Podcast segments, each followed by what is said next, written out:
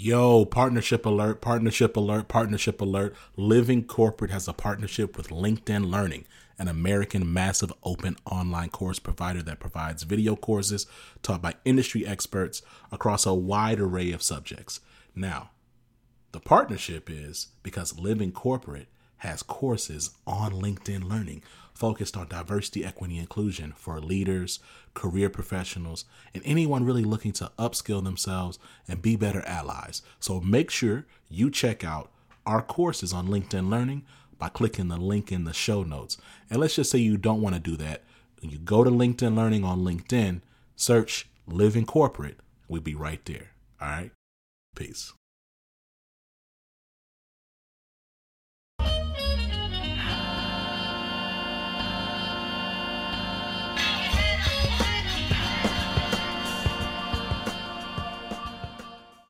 What's up, y'all? This is Zach with Living Corporate, and I'm really excited about today's podcast. You know, we had a really great conversation with an author talking about the concept of love as a business strategy.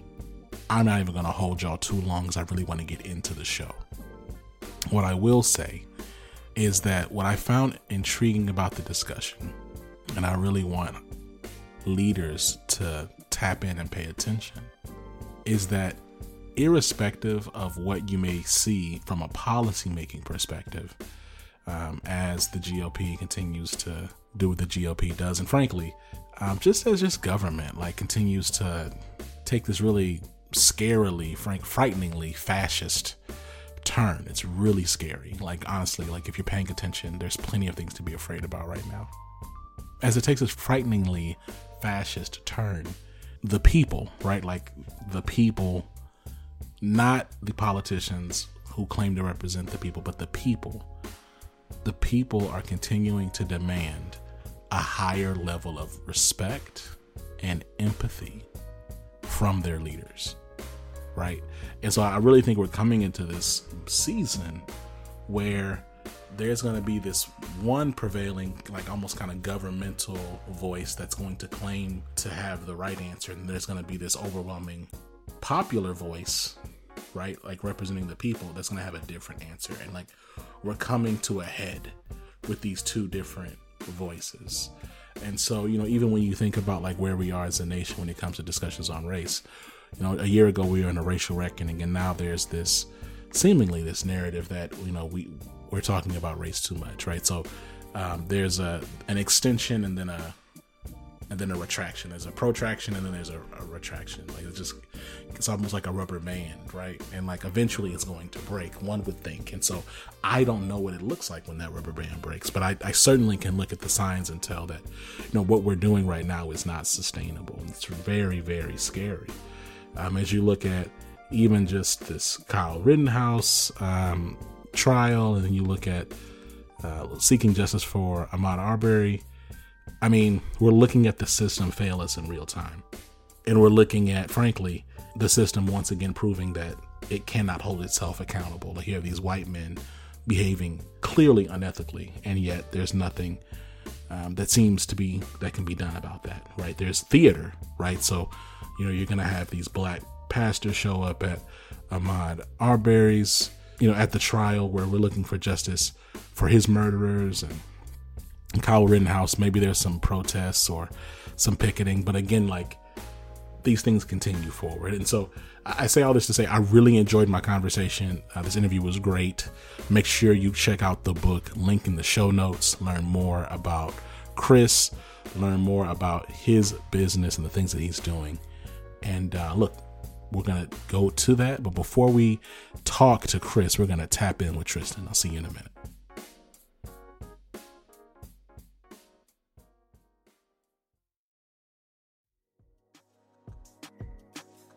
What's going on, Living Corporate? It's Tristan, and I want to thank you for tapping back in with me as I provide some tips and advice for professionals. Today, let's discuss why you're meeting more and what to do about it. While there have been reports that working from home has increased overall productivity, there needs to be a more nuanced analysis. According to the Harvard Business School, the average workday for someone who works from home has increased by 8.2% or 48.5 minutes. Remote work has increased the number of meetings on everyone's calendars, contributing to those longer workdays. A report from Reclaim.ai found that workers now spend 25.3% more time in meetings compared to February 2020. Furthermore, the report also found that employees spend 308.8% more time in one-on-one meetings. Another interesting fact that came out of the report is that these meetings were rescheduled 42.4% of the time and canceled 29.6% of the time. While that seems like a simple task, it has a significant impact on productivity and employee happiness. So the question is, what can we do? The first thing you can do is to try and reduce the number of one-on-one meetings that you put on your and your coworkers' calendars. Utilize messaging and collaboration tools like Slack to conduct follow-ups and provide updates. Incorporate project management tools like Trello, ClickUp, or Monday.com to track project status and hold yourself and your coworkers accountable. Another thing you can do is to ensure your meeting does not run over. I suggest setting a timer for 5 minutes less than the length of your meeting to provide you and whomever you're meeting with time to wrap up and ensure everyone has their takeaways. When the first timer goes off, remember to set another timer for 5 minutes to ensure you always end the meeting on time. Something else that I found helpful in cutting back on meetings or the length of meetings is reverting back to phone calls or conference calls for meetings that don't require the attendees or me to share our screens. The meetings tend to be shorter and participants tend to be more engaged. Lastly, if you must meet on Zoom, try to turn off your webcam if you're able to and your workplace allows.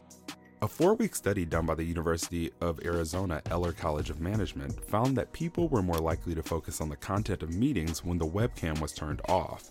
They found that when the cameras were on, attendees were more likely to concentrate on their own faces and expressions rather than the content of the meeting. Try to do your part to decrease the number of meetings on everyone's calendars.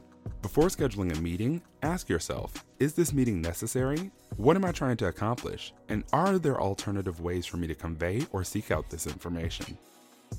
This tip was brought to you by Tristan of Layfield Resume Consulting. Check us out on Instagram, Twitter, and Facebook at Layfield Resume, or connect with me, Tristan Layfield, on LinkedIn.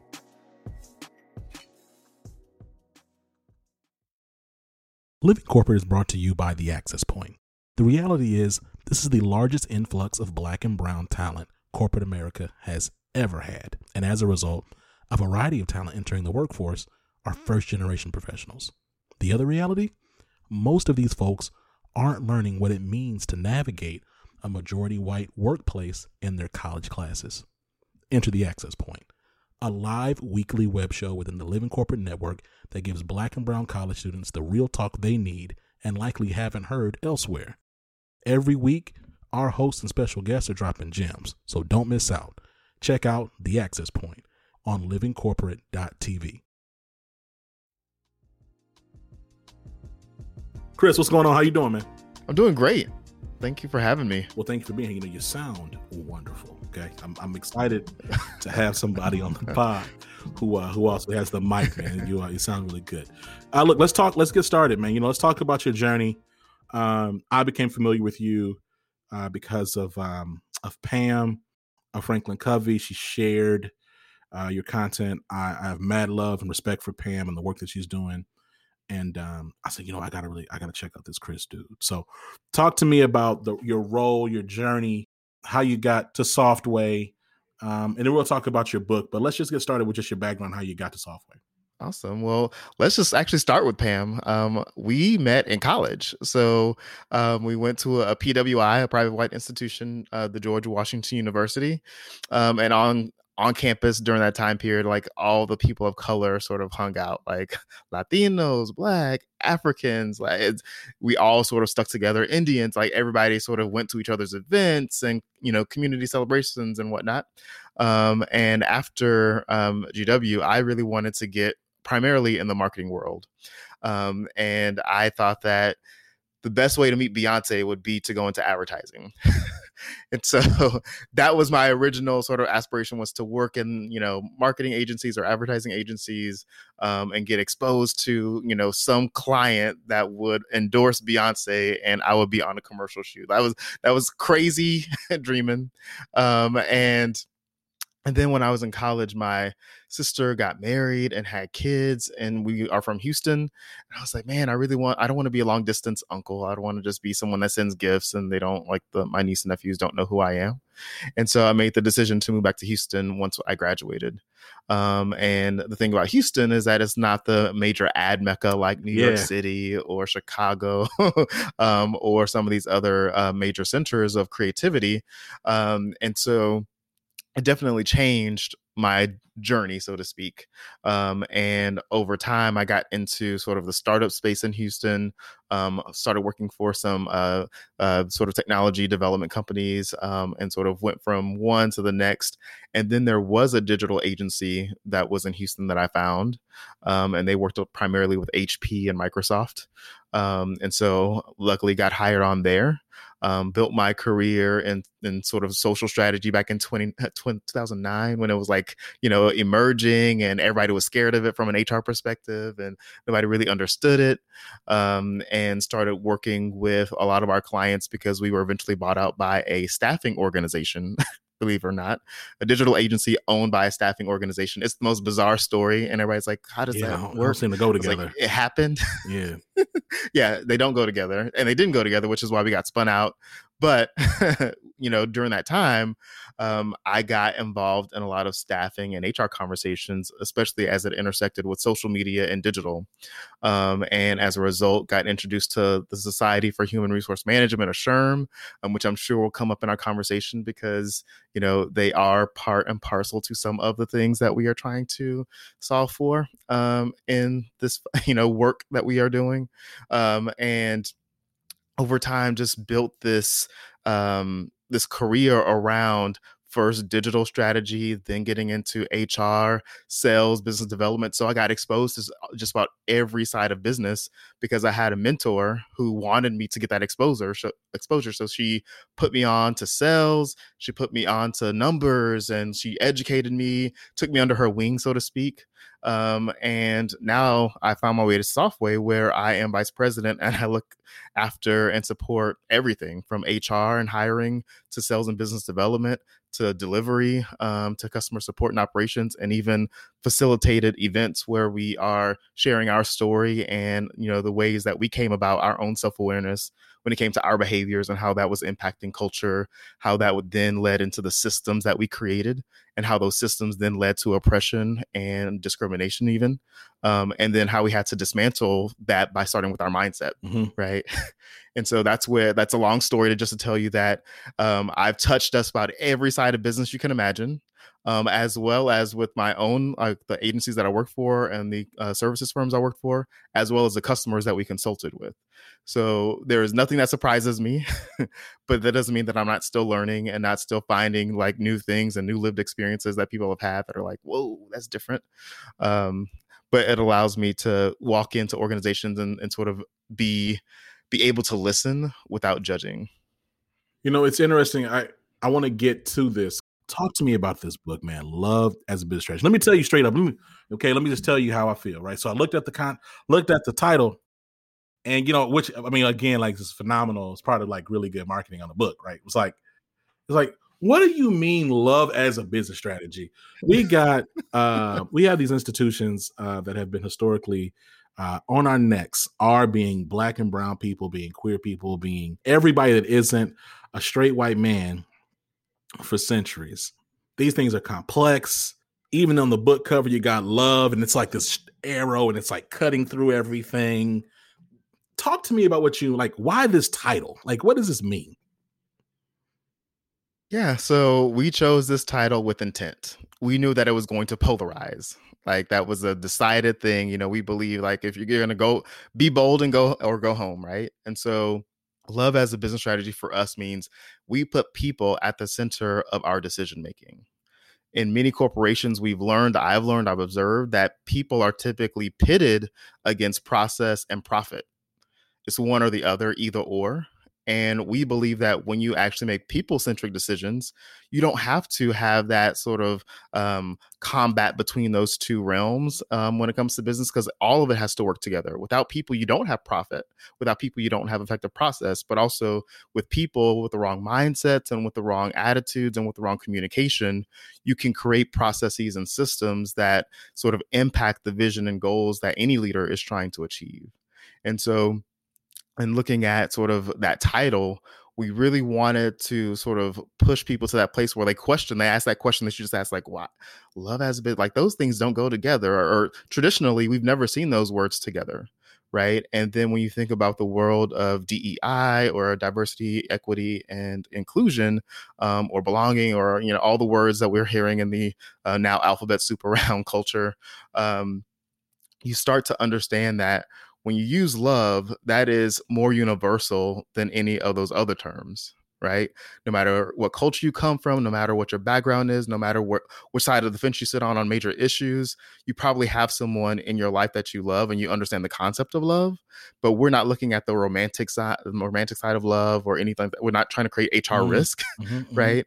But we're just simply saying, if you know what it means to be loved, and if at the base, most humans are looking for love, or to feel valued and cared for, then that should be within the walls of any organization that is really about and sort of considers their people their greatest asset, which you hear a lot in many employer marketing campaigns.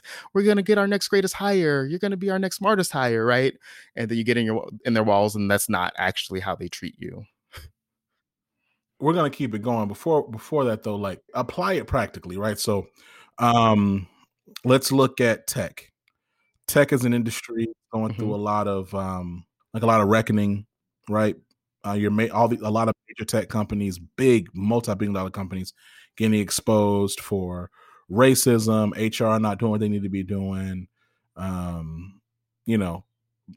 double speak in terms of what some of these professional services firms are marketing compared to how they're actually treating their Black employees. Apply love as a business strategy in those contexts. So a simple practical example would be, I usually like to start with something like bereavement leave, right? So in many companies, depending on where you sit in the organization, the way that you can take bereavement leave might be different than your Black and brown coworkers who are typically in lower fields, more closer to entry level or hourly. And when you think about love as a business strategy, loss is loss. But many policies today reflect that it has to be a mother, father, daughter, brother, or your name has to be in the obituary for that to be considered sort of time off for that non-executive employee. And then you think about the difference in communities of color. Chances are someone was raised by a non-mother or father. So when they experience loss and they have to prove that they were close or related or whatever the case may be, they have to jump through hoops. And then you compare that to an executive who, like, this has happened to me, their best friend's childhood pet passed away and they take off to go in support of that friend. No questions, no applications, no requests for time off. Like, they just get to go and take it off, and they don't get that same sort of process. And so when you think about love as a business strategy, if loss is loss and we're all human, should I need to justify everything that I need to do? And if you have someone that you don't trust with that type of policy or with that type of request, that's a different conversation. You've hired someone who fundamentally is abusing the system, and you should deal with that person as one versus creating a policy that impacts everybody unequally, right? And so if you make that people-centric decision, you can see, like, hey, we can build trust inside of the policy, but if someone is abusing it, we don't have to take that theory X approach and punish everybody. We can still be theory Y and talk to the person who might be, you know, if they have situations where they're taking time off every week, that's a totally different situation. But typically when humans are trusted, they want to protect that trust and they don't want to abuse it. So talk to me about the process of writing this book. Like, where did this idea come from? How was it nurtured? And then, like, why the decision, or how did you come to the decision for it to be a book? Yeah. So in 2016, like right when I first started, Our CEO admitted that the company was on the verge of bankruptcy. We were negative EBITDA. We had like no pipeline, right? And we were about to close our doors. Like, we were experiencing miracle after miracle to stay open. But in that process, he had the self-realization, his name is Muhammad, that his behaviors created a culture that was so toxic that nobody wanted to fight for it. And nobody wanted to sort of fix the issue, but everyone loved to complain because that was the environment that had been created. And so rather than force process onto everyone, and rather than sort of like get stringent with all the things that happen, and typically if you've been through a business that's going through a downturn, you start seeing things cut off and processes get more stringent and people get meaner, not nicer, right? You start to experience a different environment. And we were very intentional. He was very intentional about not letting that be the situation. And instead of just looking at creating new processes, we wanted to understand the behaviors that were driving the numbers that we were seeing. So I don't know if you've been in many executive conversations where like numbers are not looking good. They start to cut. They just like they take a pen, they just start cutting line items.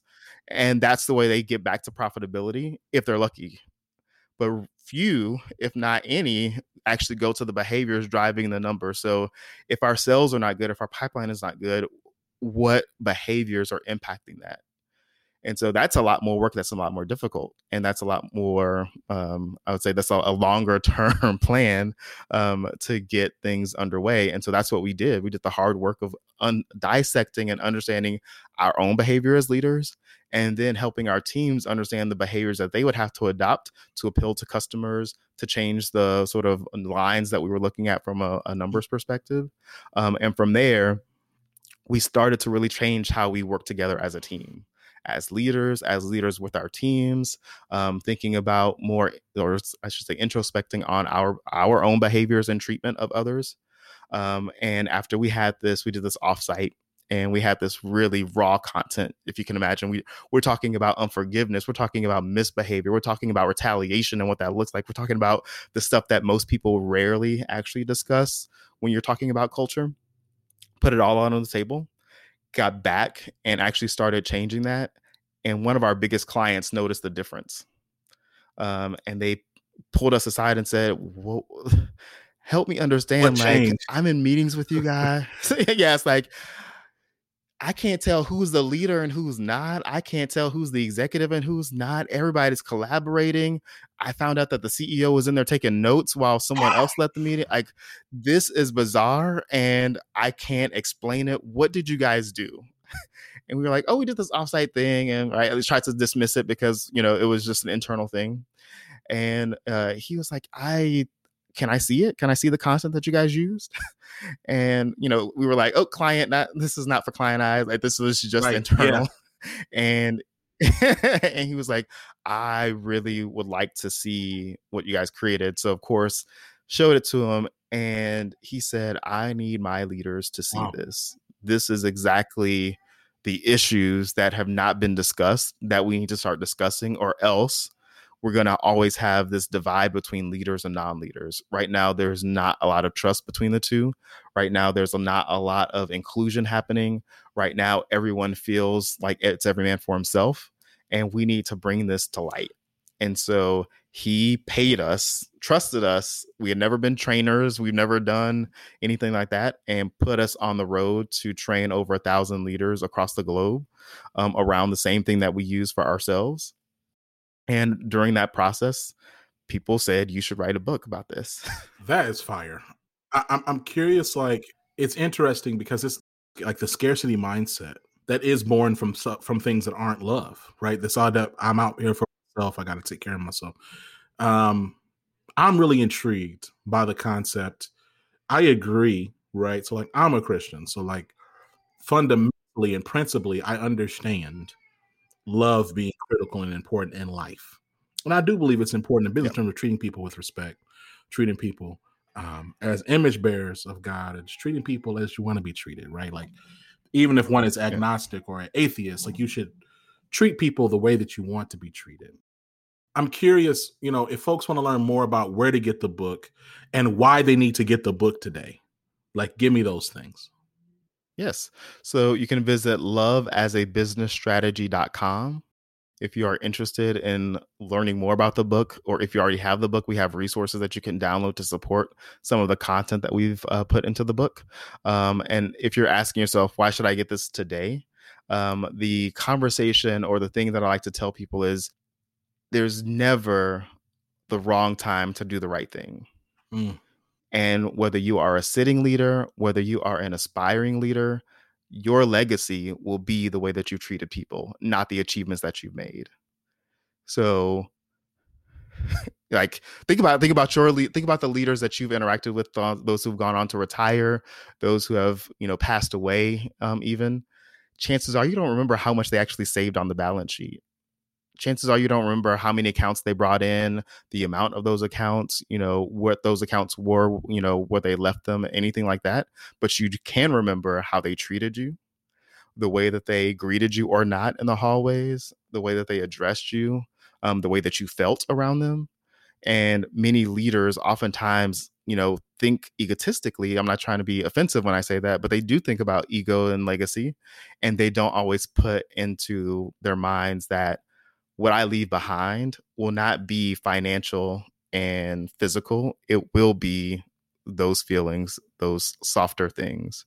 And so for anyone who is looking to understand how they can leave that type of impact, but also with that impact, you have influence.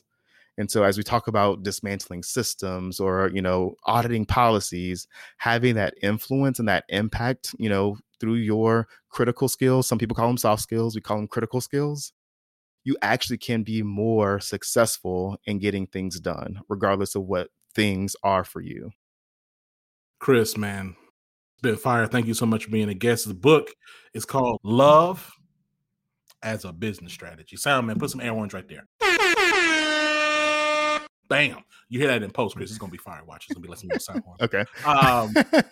Chris, we count you a friend of the show. Make sure y'all check out Love as a Business Strategy. Links in the show notes. Chris, man, we'll talk to you soon, man. Yeah, thank you for having me. I enjoyed it. Peace.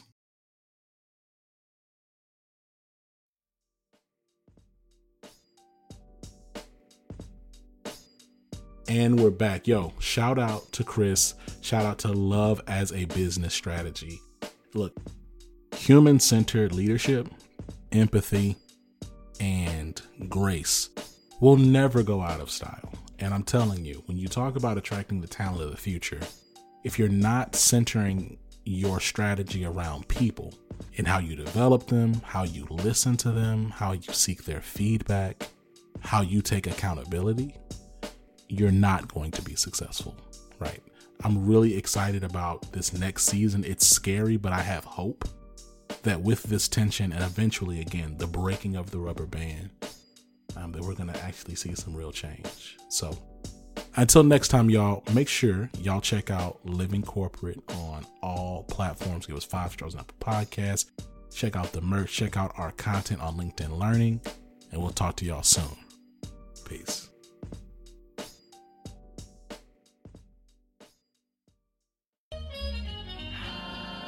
Living Corporate is a podcast by Living Corporate LLC.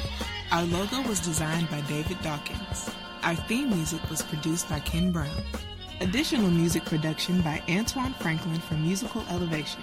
Post-production is handled by Jeremy Jackson. Got a topic suggestion? Email us at livingcorporatepodcast@gmail.com. You can find us online on Twitter, Facebook, Instagram, and living-corporate.com. Thanks for listening. Stay tuned.